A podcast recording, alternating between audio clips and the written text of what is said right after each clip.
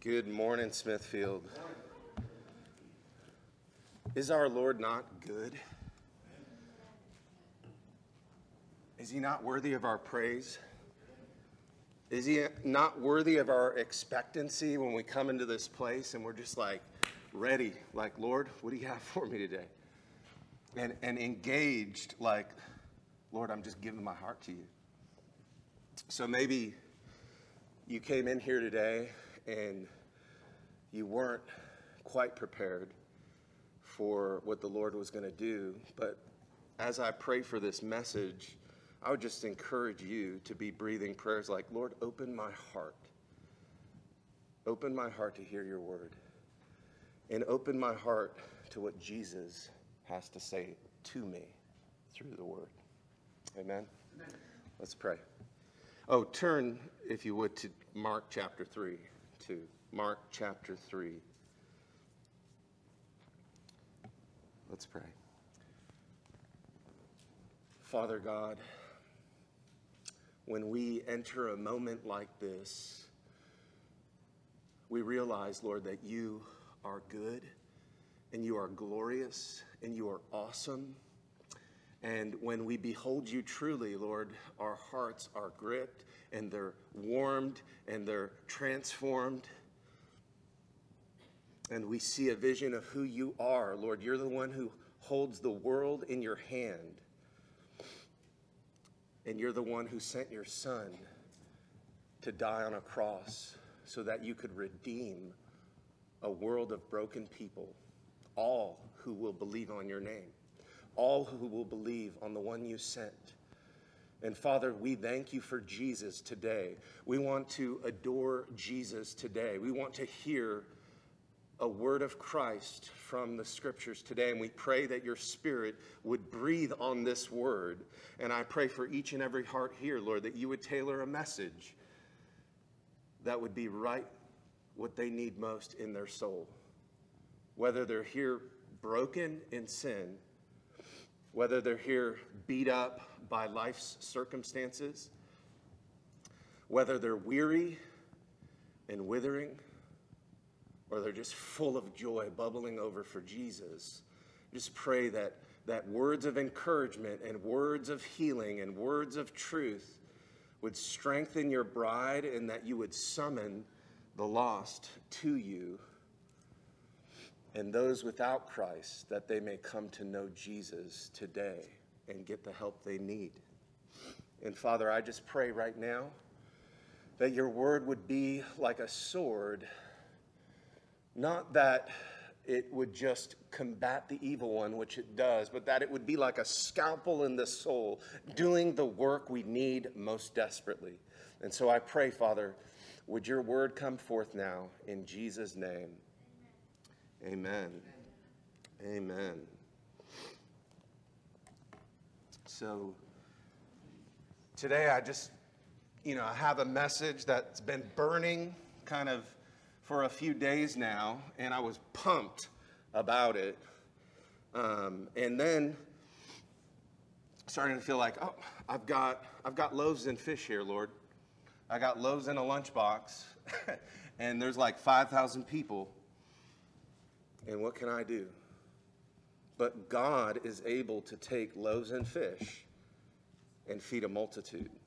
And God has a word from Mark chapter 3 for you that kind of has its origin in something that happened to me just this past Wednesday as I was pulling into Huck's gas station uh, on Wednesday afternoon.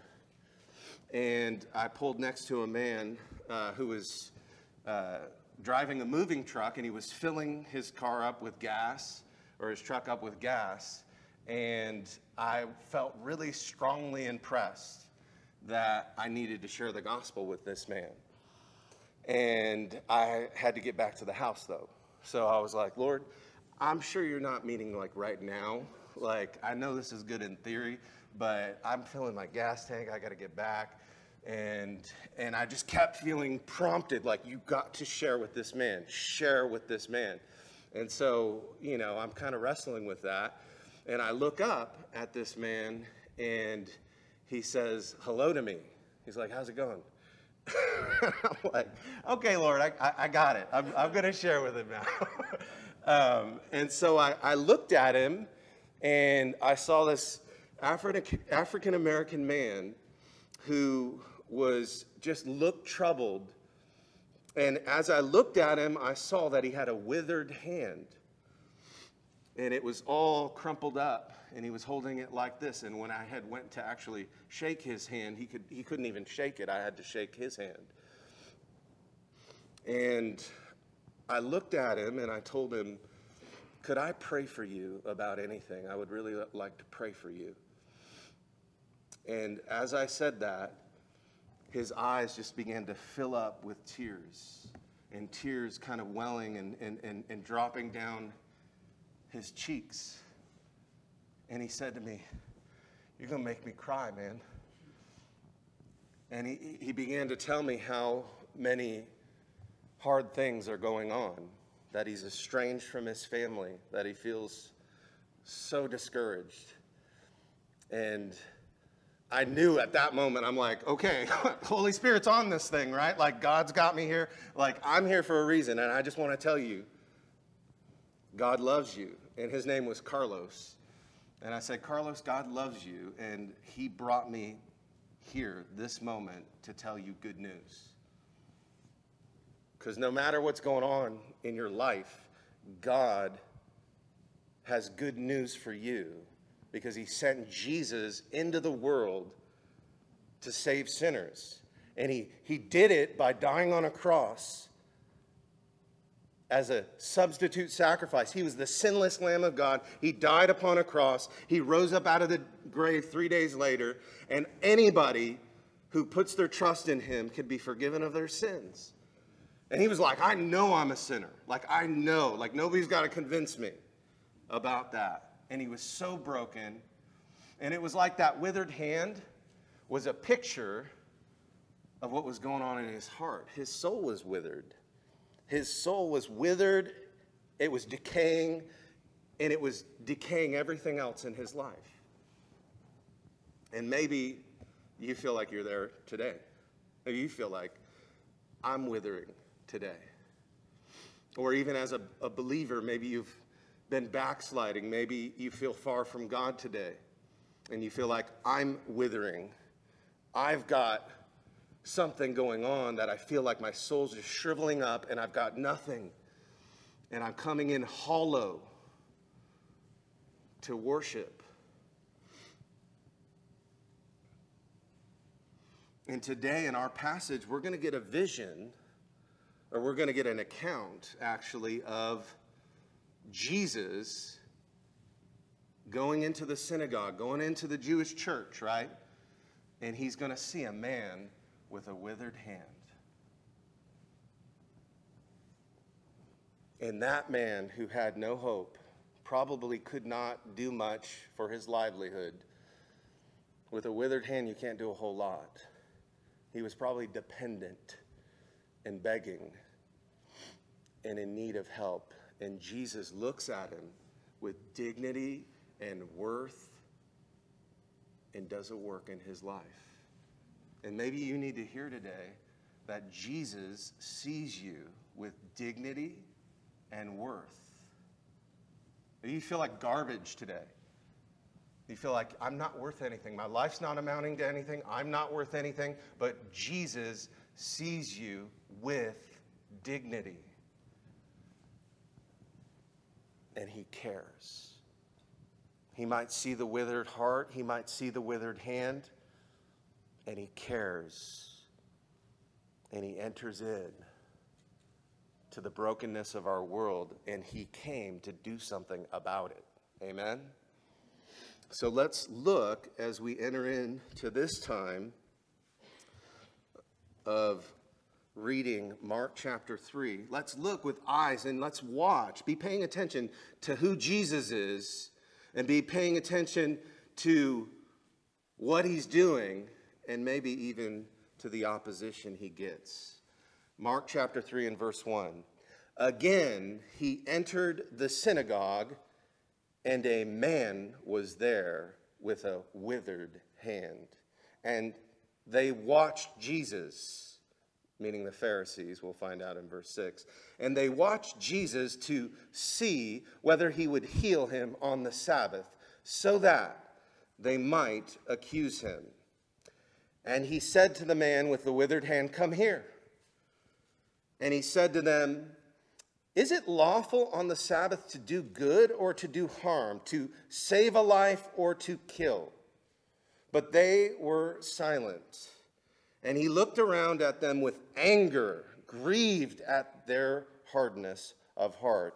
And he said to the man, Stretch out your hand.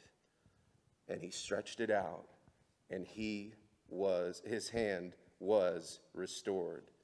And the Pharisees went out and immediately held counsel with the Herodians against him, how to destroy him. Six simple verses, but so loaded up with gospel truth, and so loaded up with tragedy and with profound hope. Because you could look at this passage, you could sit under a, a, word like this, and your heart could just harden, just like the Pharisees. And you're like, Jesus, like I've, I've tried the Jesus thing. And Your heart is just hard. I've done all that. I've, tr- I've tried that. It didn't work. That's the Pharisees. They've got nothing for Jesus. But there's a man in need, and his hand is all shriveled up. And Jesus looks at him, and he actually can do something in this man's life. And he does more than just heal his hand. He heals him in the place that is most broken. And He can do that for you and I. So let's look at our passage and let, us just set the context. What's, what's happening here? I mean, it seems obvious, but the first thing we observe is that he's entering a synagogue, right? Verse 1 he enters the synagogue, and there's a man with a withered hand, and then he's got watching eyes going on, right? They're and they watched Jesus to see whether he would heal this man on the Sabbath so that they might accuse him. So Jesus at this point has been regularly account- uh, encountering opposition in the synagogue, and he's been going regularly to the synagogue, which was like the Jewish church, right? He would go every Sabbath into the synagogue, and Mark chapter 1 says he taught in the synagogue as one who had authority. He didn't teach like these scribes and Pharisees who appealed to other men and said, You know, Rabbi so and so taught this, and Rabbi so and so taught that. Jesus said, I say to you. Jesus unfolded the Word of God, and He's the one who wrote it. And He spoke with an authority and a gravity that just was like a magnetic force, and people could not stop listening to what He had to say. And his words would either, either have a hardening effect or a life saving effect on people. And the same is true today. You can be hardened to Jesus, or you can receive him as Lord of all.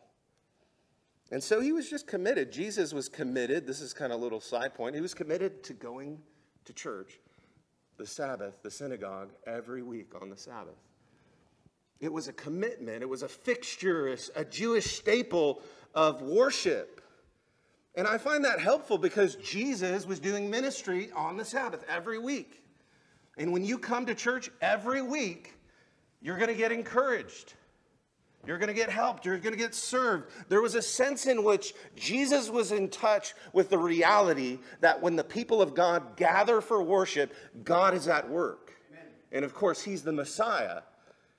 And Jesus is in our presence today, bearing witness to the truths of his word. So we want to be encouraged. Like every week, I'm coming to church. If you have a chance to encounter God every week and you do it once a month, you are missing out. So Jesus is in the synagogue and he sees this man with a withered hand and he's teaching with authority like nobody else taught. And he's getting into some trouble when it comes to the religious leaders and the hypocrites. Because he taught like nobody else taught. And they were, they were upset. Like, he's, he can't talk like that. And then he would do things like go and sit down and have a meal with a tax collector named Levi. In chapter 2, we see. And they're like, why is he eating with sinners and tax collectors? What's wrong with them? He must be a glutton and a wine bibber to do something like that. And Jesus says. I came not for the righteous, but for sinners. I came for the sick, not for the well. And of course, he wasn't assuming there was anybody righteous in the room but him. But the Pharisees were so blind that they couldn't see that they were sick. You see, this whole scenario had been building and opposition to Jesus had been building. And finally, one of the principal core things that the, the Pharisees held so dear was the Sabbath. You don't mess around with the Sabbath. You do not do work on the Sabbath. I mean, it got so bad you couldn't even like, you know, walk a few. Uh, there was there was like they were counting footsteps that you could walk during the Sabbath, and that was considered a violation of the Sabbath. Even some modern day Orthodox Jews would think like turning a light switch on or something like that is a violation of the Sabbath. And they, they, have, they had gotten so far away from the reality of what the Sabbath was all about that they had the Lord of the Sabbath sitting right in front of him and they're trying to ensnare him. That's the context. They've got Jesus, Lord of the Sabbath, who made the Sabbath to bless man as a day of worship set apart for worship of God and for doing good. And they're ready, like, oh, I bet you Jesus is going to heal somebody. And that's the second thing we see is that there's a trap being set, right? Verse 2 shows us exactly what's happening. There's, there's a wicked intent here. They're, they're lying like serpents in wait, seeking to catch Jesus doing something so they can bring charges against him in a court of law. Verse 2. And they watched Jesus, and that's like a longing look. That's like, that's like they're eyeing the room. They're scanning, like, okay, let's set things up. And who knows if they even invited this man with the withered hand so as to create a scenario by which they could accuse Jesus. And they were looking to see whether he would heal him on the Sabbath. And we get the purpose of it all, right? So that they might accuse him. They don't see Jesus as Messiah at all. They see Jesus as a threat. They see Jesus as gathering a following. They see Jesus doing miracles, and they know he can heal people, and they are plotting in wait to try to catch him up. I think of chapter 2, where Jesus has a paralytic brought to him and lowered through a roof in front of him and set in front of him. And Jesus doesn't directly heal the man right away, but he looks around. He sees the faith of the man and the faith of the people who brought him, and he says to the man, Son, your sins are forgiven. And the Pharisees are just all kinds of upset. Who can forgive sins but God alone? But you don't know who you're dealing with. This is Jesus. He is the one who could forgive sins. He is God. And they think he's blaspheming. And Jesus says, okay, because he can see their hearts. It's the same Pharisees that are in chapter 3 right here. And he says to them, so that you might know that the Son of Man has authority to forgive sins. And he looks at the man and says, Take up your bed and walk. And the paralytic gets strength in his legs and begins to leap for joy, and everybody marvels and worships or gives glory to Jesus or God. That is a profound reality, and these men are not there. They've got the same data, and they see in Jesus an impostor. That's a long way. They're the ones who should have known who Jesus was. I mean, if anybody should have known, the Pharisees loved the Word of God and they loved the law of God. And Jesus would later rebuke them and say, If you actually knew who I was, you'd be listening to Moses because he's been pointing to me all along. And maybe you're in here today and you have a hard heart. You don't want the Word of God in your life, you don't want to hear about it. And deep down, you know it's true. But you've just gotten calloused, you've gotten hard to the things of God. And Jesus is going to enter into this situation, and his whole presence is going to change the dynamic of the room because he doesn't get sucked into the trap. He takes the trap and flips it on its head. He springs the trap in order to show the Pharisees who the Lord of the Sabbath is. And so we're reminded in verse 2 there's two kinds of responses to Jesus, right? Recoiling, bitter, envious, jealous, and full of worship and full of expectancy and full of trust. And we do mindful to examine our hearts to see where they are at today. Do you lean in to Jesus with expectant hope? There's been a lot of talk of revival the past several weeks. And the first step towards revival in any church or any person's heart is a desperate leaning into God, a desperate leaning in, a humbling of oneself, uh, being put in the place of this man who's, who's got a withered hand and, and he's being used as a pawn by the Pharisees, but Jesus sees something so much more there. Brothers and sisters, revival will not begin if our hearts are hardened, but if they're humble. That's the wellspring from which revival, that's the soil from which revival grows and springs. So we see here, we move from this trap to all of a sudden Jesus springs it and shows them just what he's up to. Look at verse 3.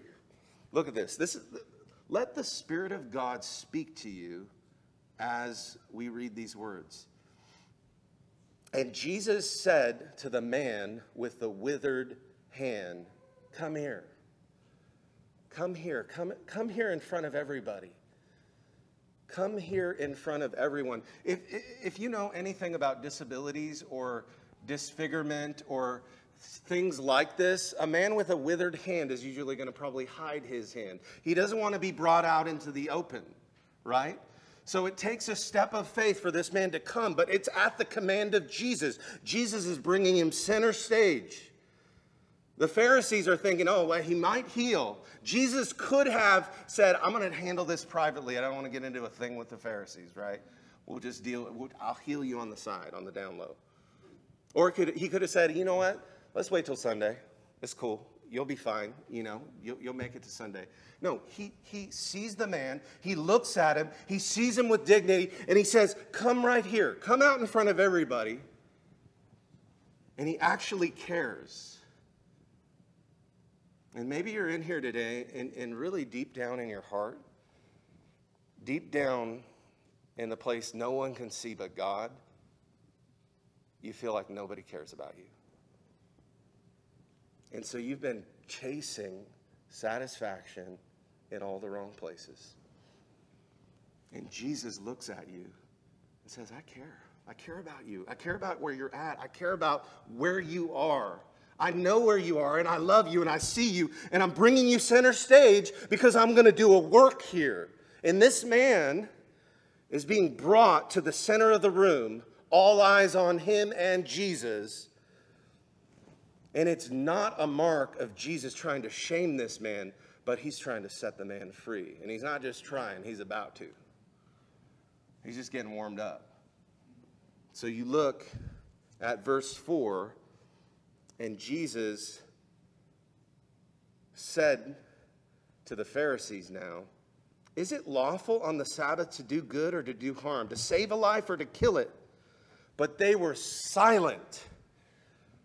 So Jesus deals with the spiritual decay in the room.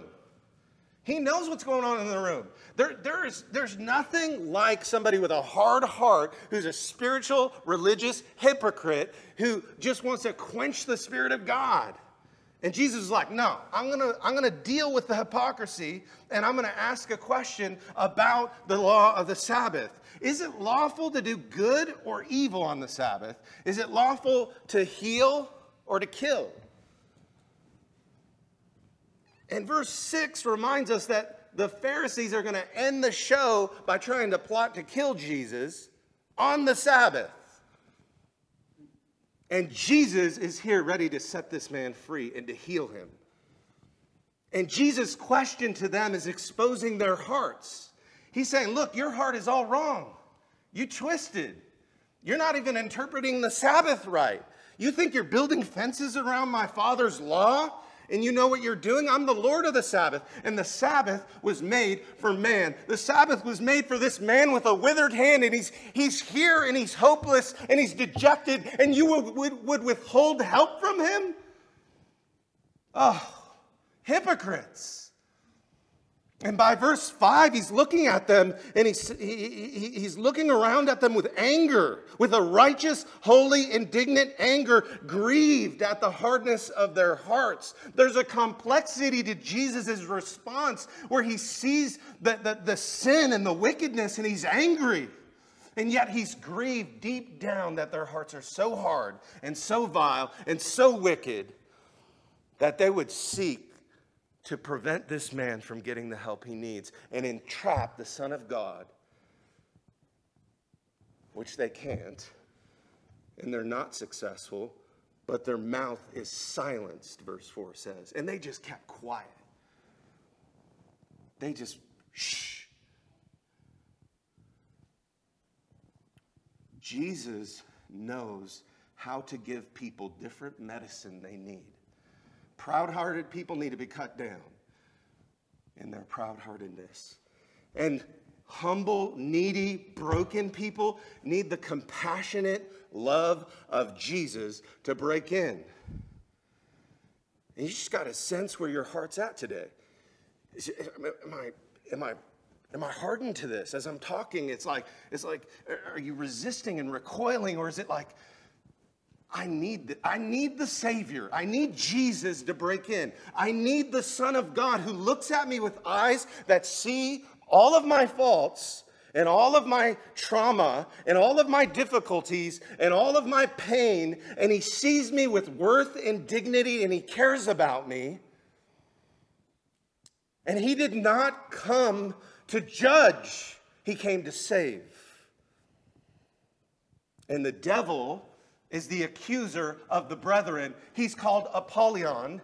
And that's the very word that's used of the Pharisees in verse 6 when it says the Pharisees went out and immediately held counsel with the Herodians against him to destroy him. The devil is the destroyer, and that's what he wants to do in our lives. And if you don't know Jesus today, that's exactly what he wants to do. And he does it by the hardening of your heart to the things of God. And would that we would be stabbed awake by this account if we are in the place of the Pharisee with our hearts hard and withered. This man's hand is withered, this man's hand is shriveled up, but Jesus is saying to the Pharisees, That's your heart. That's your hearts. You stiff necked people who constantly resist the Spirit of God.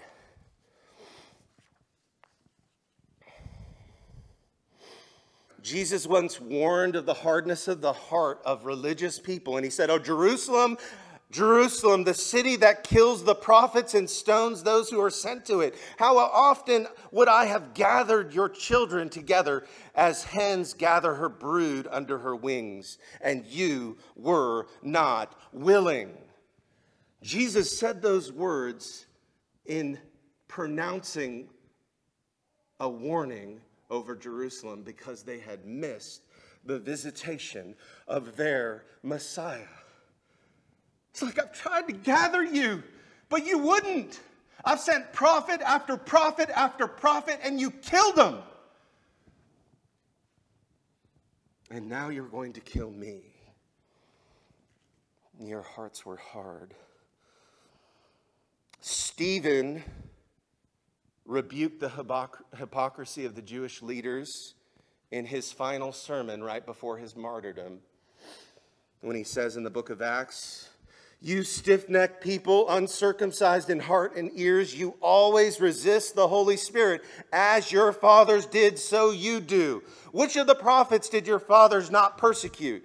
And they killed those who announced beforehand the coming of the righteous one, whom you have betrayed and murdered. You who received the law as delivered by the angels and did not keep it. You couldn't even keep it yourself. Now, when they heard these things, they were enraged and they ground their teeth at him. But Stephen, full of the Holy Spirit, gazed into heaven and saw the glory of God, and Jesus standing at his right hand, the hand of God. And he said, Behold, I see the heavens open and the Son of Man standing at the right hand of God. But they cried out with a loud voice, and they stopped their ears, and they rushed together, and they cast him out of the city, and they stoned him. And one of the people who was doing it and consented to it all and held the coats of everybody who stoned Stephen was a man named Saul, who would become the Apostle Paul. He killed Christians. He had a heart like these men in Mark chapter 3. And he couldn't see the Savior, and he killed Jesus' people. And it's not until he gets knocked off his horse and Jesus says, Saul, Saul, why are you persecuting me? Why are you kicking against the goads? Why are you resisting? And Saul is humbled and won to Jesus that very moment and raised up as an apostle of Jesus Christ. So I have a lot of hope for hardened people. You might be hard today, but Jesus can break up the fallow ground. Jesus can work in your heart, and he can make you into somebody who begins to see clearly where the Pharisees were blind. Last thing I see in this passage is tremendous, tremendous faith. And I've been praying for this part of the sermon just the past day or so. Just tremendous faith as we see Jesus calling a man and he has to step out into the open. He has to step out. He has to trust Jesus at his word, step out, and stretch out his hand. Look with me, verse 5 again. Jesus looked around at them with anger and grieved at their hardness of heart, and he said to the man, He looks at them with anger, and he speaks to the man with dignity and with care and with compassion, and he's doing that to you today, no matter where you're at. And he says to the man, Stretch out your hand. And his hand, or, and he stretched it out, and his hand was restored. We forget that Jesus' healing ministry in the Gospels is about salvation because the same word for healing is often the same word for salvation. And even in our passage, verse 4, he talks about is it lawful on the Sabbath to do good or to do harm? To save life, that's the word for salvation, or to kill. Jesus aims at this man's heart, even though he heals his hand. And this man must believe Jesus at his word and stretch out his hand. And it's impossible to do. He's got a withered hand. When I was talking to Carlos on Wednesday, he couldn't shake my hand. His hand was so withered, he couldn't shake it. I had to get up in there to shake his hand and to look him in the eye with dignity and say, God loves you. And that's what Jesus is doing with this man. He's giving him dignity. And maybe you haven't had dignity lately. Maybe you've lived undignified. And God is speaking to you today and saying, I care about you. I care about you. I love you. And I care so much that I'm drawing you out of whatever you're into. I'm drawing you out and I'm drawing you to trust my words, to stretch out your hand, to stretch out your hand and trust me and be made whole. And this man's hand was restored. And do you know what that word is in the Greek? It's the very same word we get for revival. His hand was revived. His hand was brought back to original condition. He did the impossible because he took Jesus at his word. And with God, nothing is impossible. And so you think, like, yeah, but that couldn't happen today. God doesn't work in those ways today.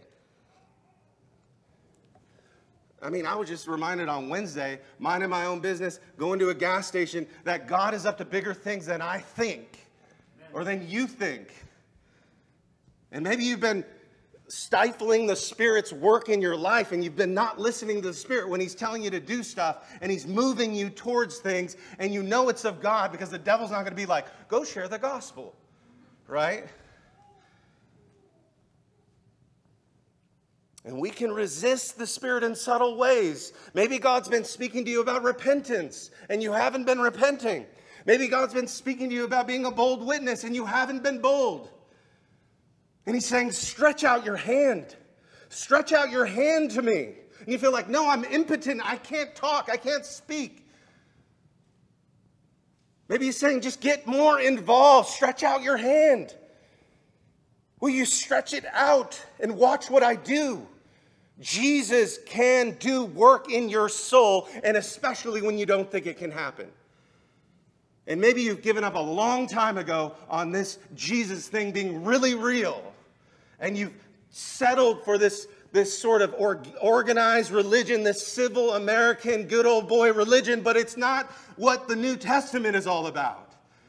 The New Testament is watching Jesus work in hearts and minds and renew people and say to people who are withered like the paralytic, stretch out your hand. And then he begins to do surgery in the soul and he heals withered souls, withered hearts, pricked consciences. Jesus talks like this all over the gospel. He says, Come to me, all who labor and are heavy laden, and I will give you rest. Take my yoke upon you and learn from me, for I'm gentle and lowly in heart.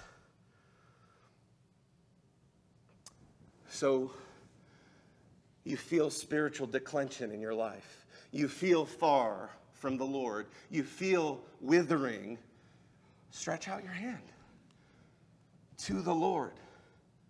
This man believed Jesus Christ at his word when it meant public embarrassment. If Jesus can't make good, I'm up there with a withered hand looking like a fool, and they brought me in here for that very reason. And Jesus was there for a whole nother reason. Some of you live with so much shame, so much pain, so much discouragement. And Jesus is saying to you, as he said to the withered man, stretch out your hand. Stretch it out. You don't think he can do it, but he can. Stretch out your hand. You don't think he can deal with your heart? Stretch out your hand. You don't think he can repair a relationship that's broken and a marriage that's shattered, stretch out your hand. You don't think that He can heal you of past trauma? Stretch out your hand. Last I checked, there's no psychologist in the Bible. Jesus says, stretch out your hand.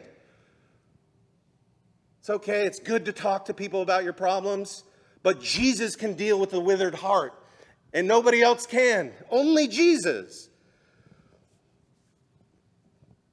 I can remember a few years back, this is probably four or five years ago. Clarissa and I were talking to a young girl in our living room, and she was so broken. Her mom, who didn't even speak English, brought her over, and she was a mess. And she was into all kinds of trouble. And she began to share with us that she was into the party life, just into the party scene. She was going from party to party to party, and pretty soon she picked the wrong one. And this little girl shaking, so full of life and vibrancy, but so troubled, so petrified, so wounded, so hollow, the shell of a person in front of us. She said, I went to one party with my boyfriend and it didn't end well. And the one who was supposed to care for her most abandoned her. And she was attacked. And she was scarred. And she was wounded. And I would find out that that's exactly what her father did to her so long ago. And she's just crying and sharing, like, I've got no hope. My soul's withered. I'm wounded. I've been raped. I've been abused by my family. And everybody who says they love me doesn't really love me. But Jesus does. And we began to share with her the gospel of Jesus Christ, just like I talked to Carlos on Wednesday. I said, Jesus cares about you. Jesus sees you with dignity. Yes, you are wounded and traumatized, but Jesus can bring healing. Yes, it was a wicked sin that was done, and Jesus hates it more than you do. And you know what? God has hope for troubled hearts and withering souls. And this young girl gave her life to Christ. She went in a mess, but she went out smiling and rejoicing because salvation visited her. Now, listen, Carlos, withered hand, was at a gas station at the exact moment that God wanted to do a work in his heart. And he sent a pastor to pump gas next to him and didn't want to do talk to him. And he arranged it all so that Carlos could hear the gospel. And Carlos stretched out his hand to the Lord, and his withered heart was healed. And Carlos just had wide eyes of joy, and the tears were, were coming down were now tears of joy, not cloudy tears of pain in a family that's been ravaged by sin. And I pray, and we can pray for Carlos, that he makes it into a church and gets the help that he needs because Jesus is not done with Carlos. And so maybe you're here today and Jesus has just been telling you, Will you stretch out your hand? Will you come to me? He paid the price for your sins on a cross. He was forsaken so that you might be forgiven. He was crucified and delivered up so you might be delivered from your sin and saved. He went to a cross so you could be renewed. And it's time to start trusting and taking Jesus at his word. Let's pray. Father, I ask you, Lord that you would be working in the hearts of everyone in this room, that the Spirit of the living God would be moving. And Lord, there are some that you have called to stretch out their hand. And whatever the reason is, maybe they need to trust you truly and just bring their vulnerable heart before you and stretch out their hand. Maybe they've just been backsliding so badly and they just feel so wounded and they feel afraid. And Jesus is just saying, Come to me. You're weary, you're, you're heavy laden. Stretch out your hand. And maybe there's some here that just need fresh revival in their soul, and you're asking them to stretch out their hand. And if that's you, if you're, if you're here and you're hearing the words of my voice and you know that Jesus is speaking to you, just raise your hand up. It's stretch out your hand and raise it up that the Lord might do a work in your heart. Rise up. Stretch out your hand really high. God bless you. Stretch out your hand. If the Lord is doing a work in your heart, and you just need to get real, God bless you. Stretch out your hand. Jesus is looking at you with dignity. Stretch out your hand. The devil's been lying to you. Stretch out your hand and raise up and trust the Lord. Father, I pray for these that have stretched out their hands. You know their hearts. And I pray, God, that they would be clinging to you now and that they would just say a simple prayer with me in their heart. They would say, Dear Jesus, I believe that I am a sinner. I believe that my heart is withered, but that you can heal me. Please forgive me my sins. Please renew my weary soul. Please come into my life and make it new. Lord, bring revival in my heart. And I trust that you went to the cross for me, that you bore the wrath I deserve, and that you can give forgiveness of my sins and cleanse me of all unrighteousness. Lord, do that work. And Father, for those of us that just needed gospel encouragement today and to be reminded of the power of Jesus, I pray, Lord, that you would move on our hearts and that we would never let go, but that we would always be stretching out our hands to the Lord. In Jesus' name, amen.